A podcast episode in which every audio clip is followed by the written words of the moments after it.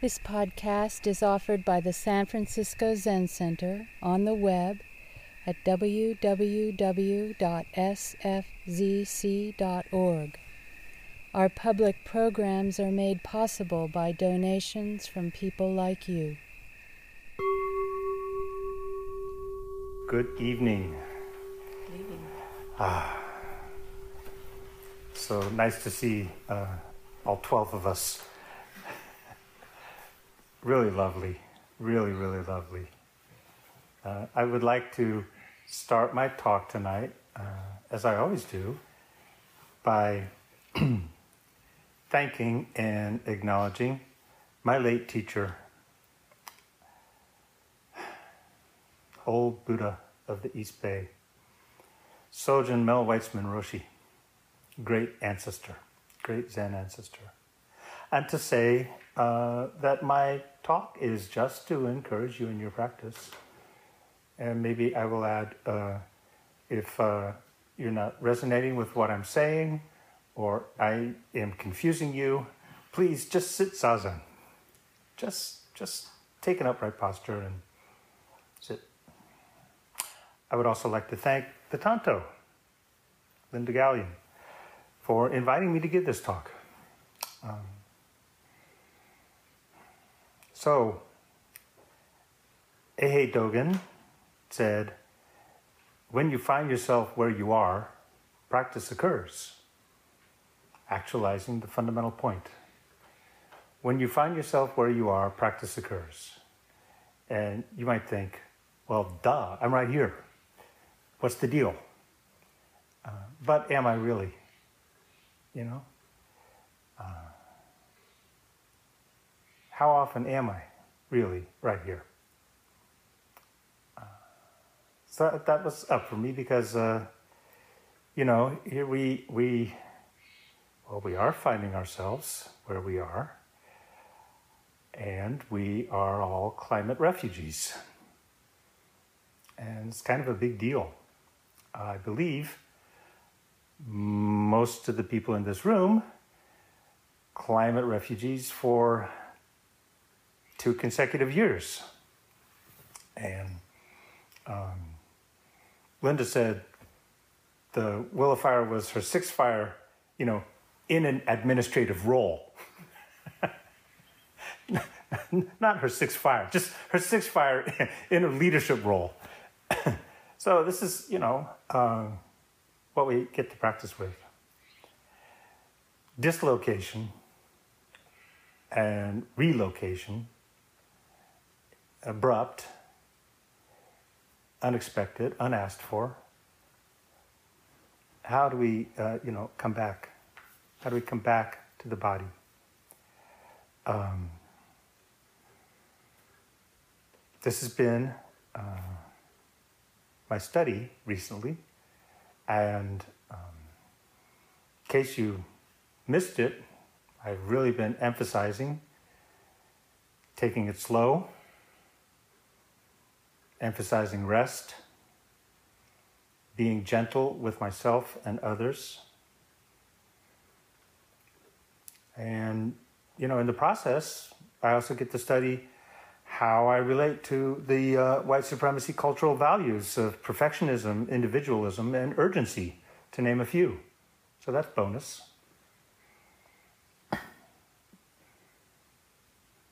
Tonight, I would like to talk about something that uh, I've been turning for quite a while.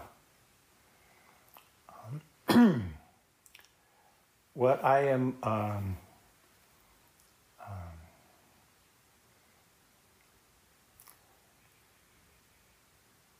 I've been thinking of to myself uh, the taproot of Soto Zen. You know, the original root, the root of practice, pointing to what it is we're doing here. Uh, not that I claim to have any answers. It's just something I've been turning and would like to turn it with you a little bit tonight. Not, um, not in any exhaustive way, by any means. This might be the first of a series of talks. Who knows? Um, we'll see what happens. So, what I consider the taproot of Soto Zen, yes, uh, is what is referred to as suchness or thusness. The two expressions are interchangeable. Uh, you're more likely to hear the word thusness. Um, the song of the jewel, song of the jewel mirror samadhi, which is part of our standard liturgy, as we all know, starts out the teaching of thusness has been intimately communicated by Buddhas and ancestors.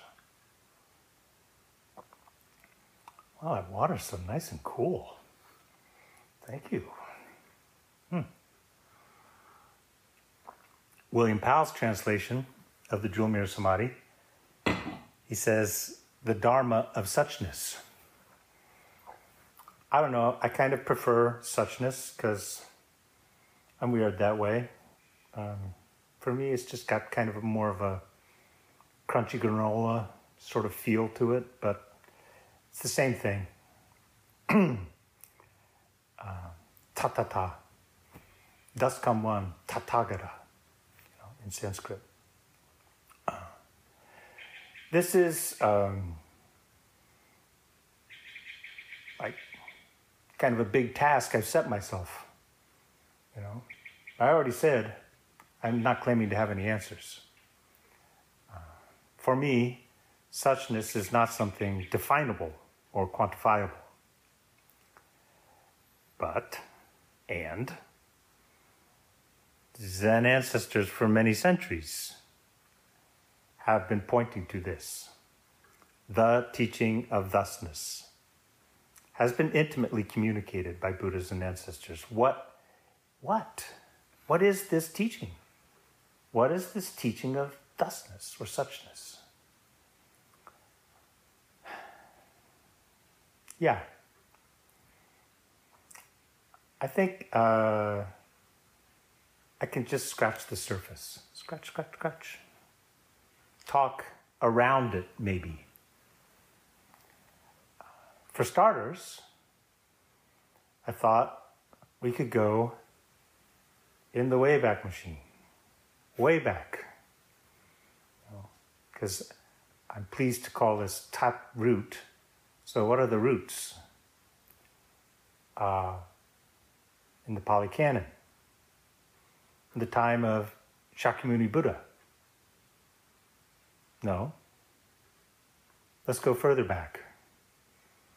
Kashyapa Buddha, the mythical Buddha before the current epoch historical Buddha. During the time, during the eon of the mythical Kashyapa Buddha, there were these seven bhikkhus who were really diligent and really keen to practice and encouraged each other. And they said, We're going to go up this steep mountain and we're going to sit, we're going to practice together until we attain arhatship or croak. And there's a part on the way up the mountain, there was this passage where you had to go up a ladder. And when all seven of them had got past the ladder, they said, Okay, this is it. We're going to kick the ladder away. It's your last chance. And none of them backed out. They kicked the ladder away and they just practiced together. One of them attained ultimate nirvana, left the realm of rebirth. Another um, got promoted, you might say, into a godlike realm, Brahma realm, and became a godlike being.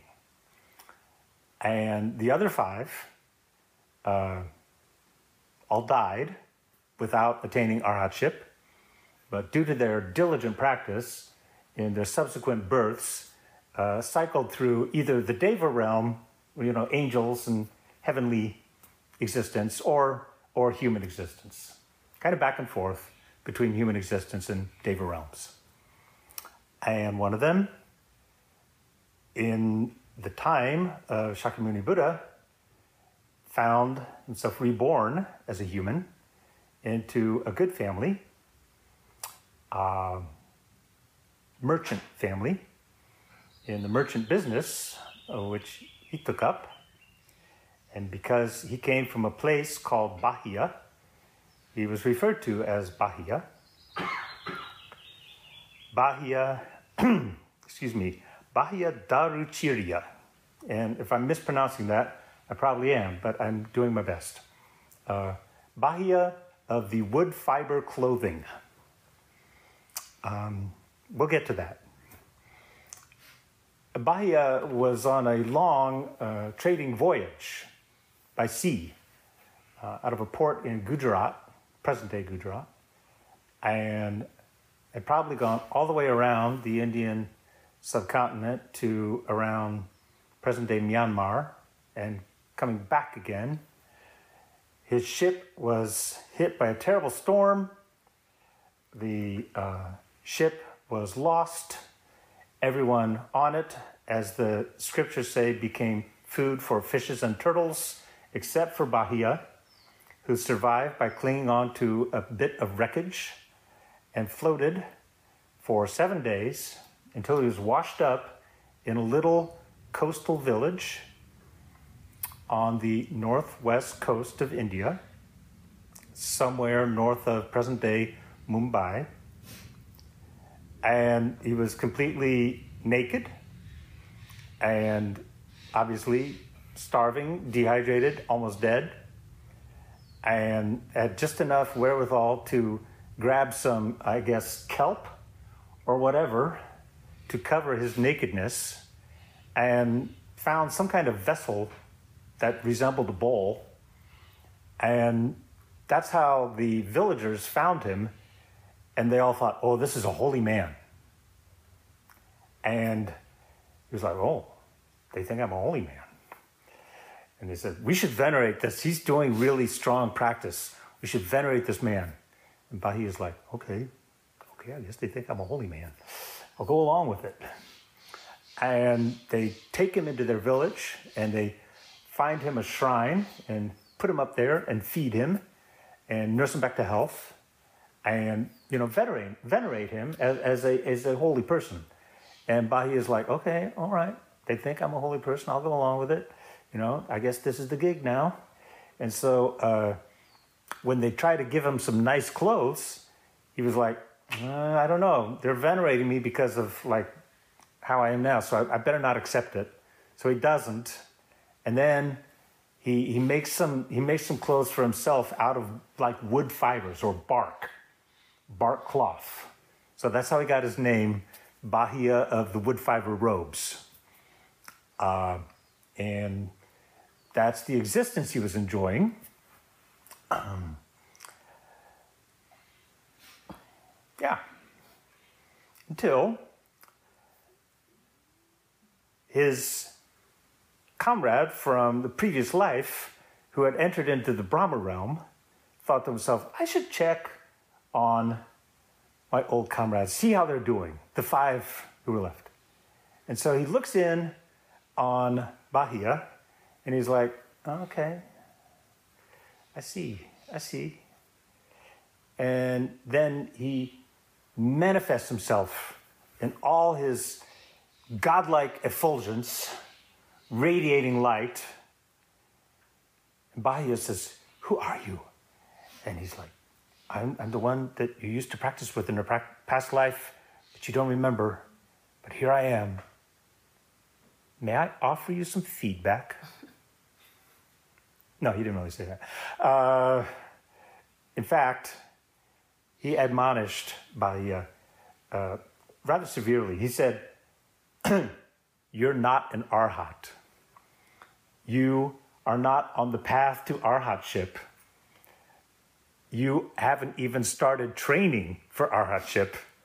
You're deceiving these villagers.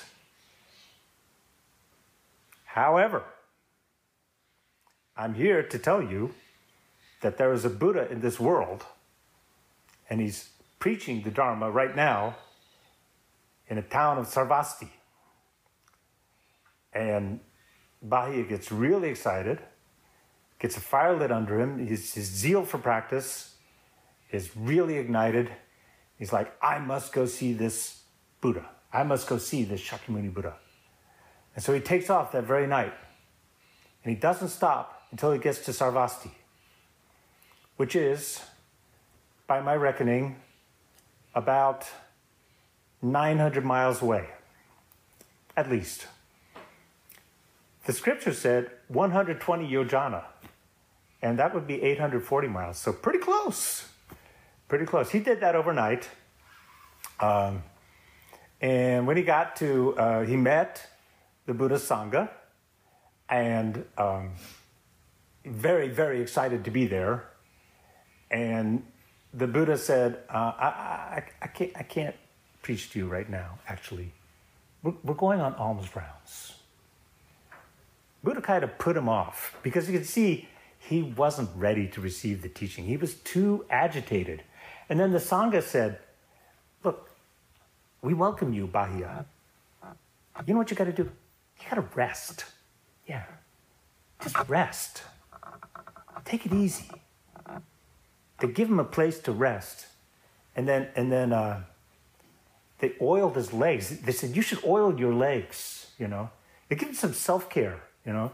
Encouraged him to do some self care so he could be ready to receive the teachings. Um, and he did that. And then the Buddha put him off again. And then he said, Well, you know, I could die. You could die. Anything could happen. I really need to receive these teachings from you, Shakyamuni. Please, please. And so then the Buddha delivered to him what has come to be known as the Bahiya Sutta, which is very popular.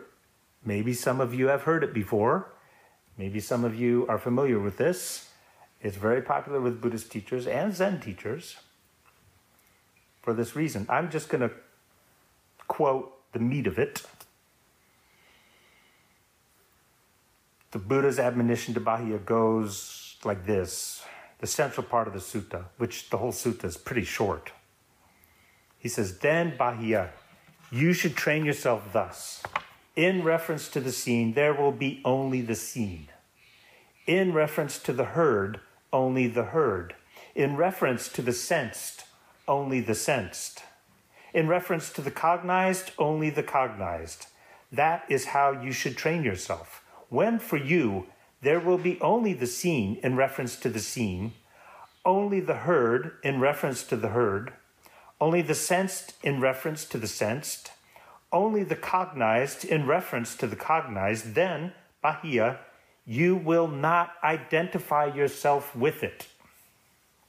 When you do not identify yourself with it, you will not locate yourself therein.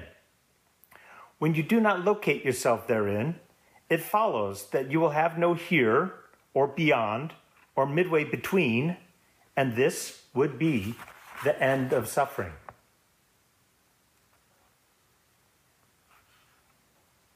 Train yourself thus. In reference to the seen, there will be only the seen. In reference to the heard, only the heard.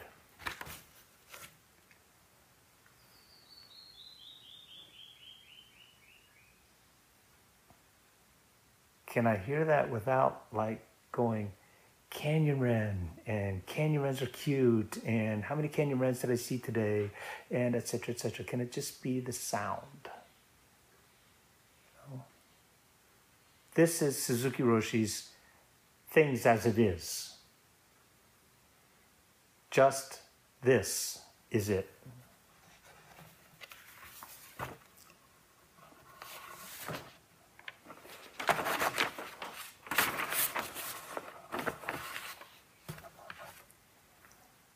Started out quoting Eihei Dogen from a Genjo Koan, which I think most of you are familiar with.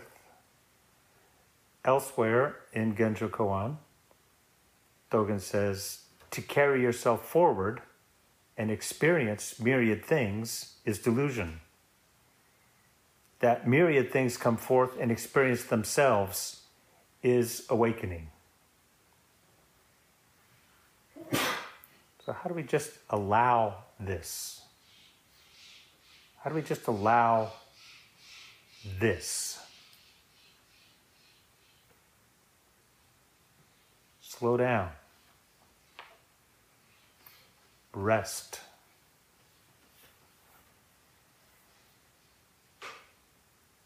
Over the years, I've been saying variously that my practice is gratitude or my practice is appreciation or my practice is communication. All of this points to connection.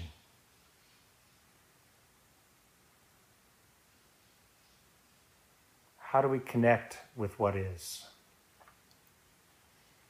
Coming back after the evacuation, I felt this so strongly.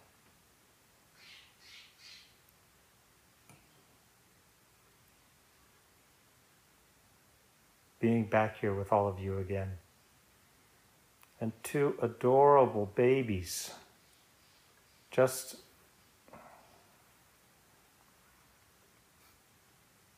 really fills my heart.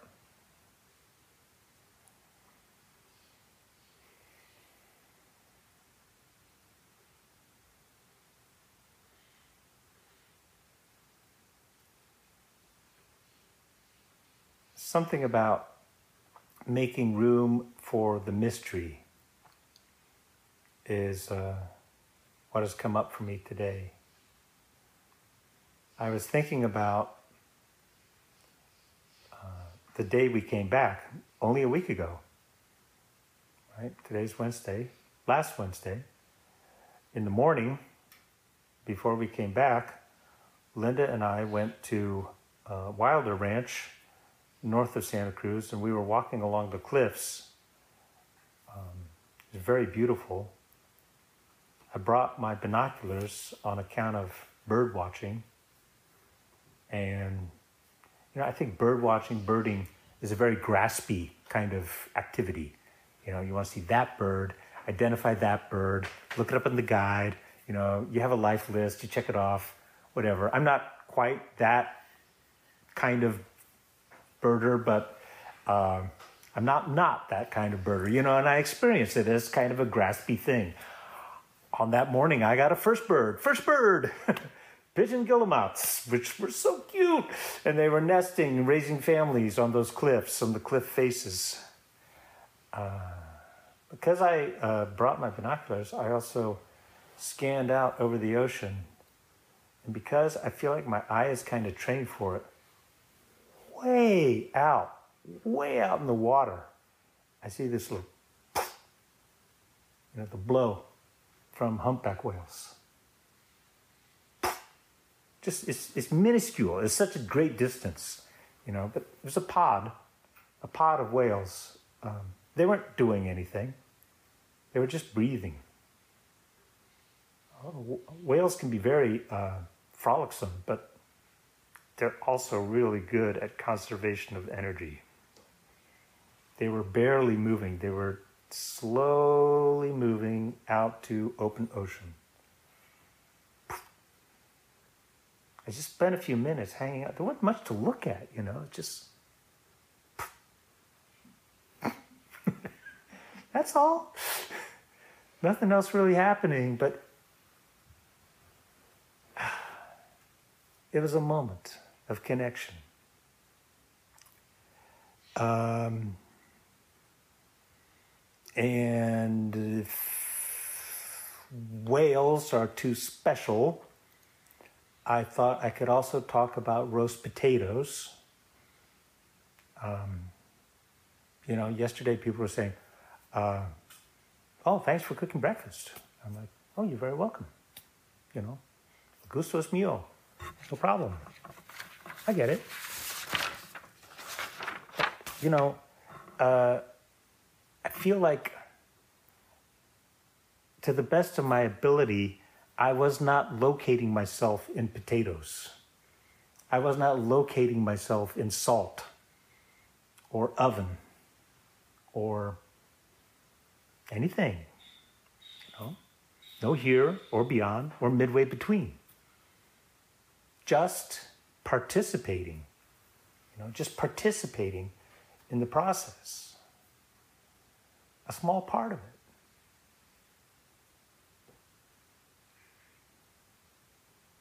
I think musicians understand, you know, you get that groove, you know, you're in the groove.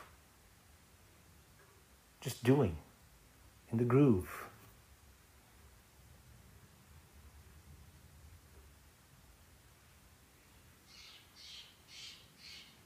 By the way, I have it on uh, good authority that the word groovy is coming back into popular parlance again, and I'm here for it.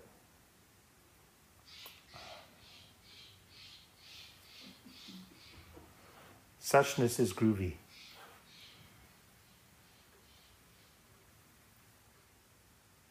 Showing up for life, showing up for your community.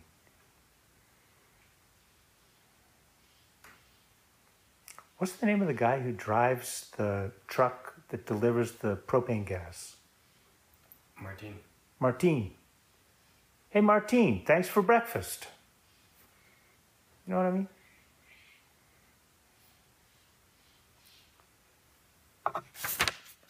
Oh my gosh. Well, um, I'm done. And in the interest of rest, I was actually hoping to quit sooner than this, but yep, that's all I have to say tonight. And I thank you very much for your attention. And uh, a pleasant evening to you all. Thank you for listening to this podcast offered by the San Francisco Zen Center. Our Dharma talks are offered free of charge, and this is made possible by the donations we receive. Your financial support helps us to continue to offer the Dharma. For more information, visit sfzc.org and click Giving.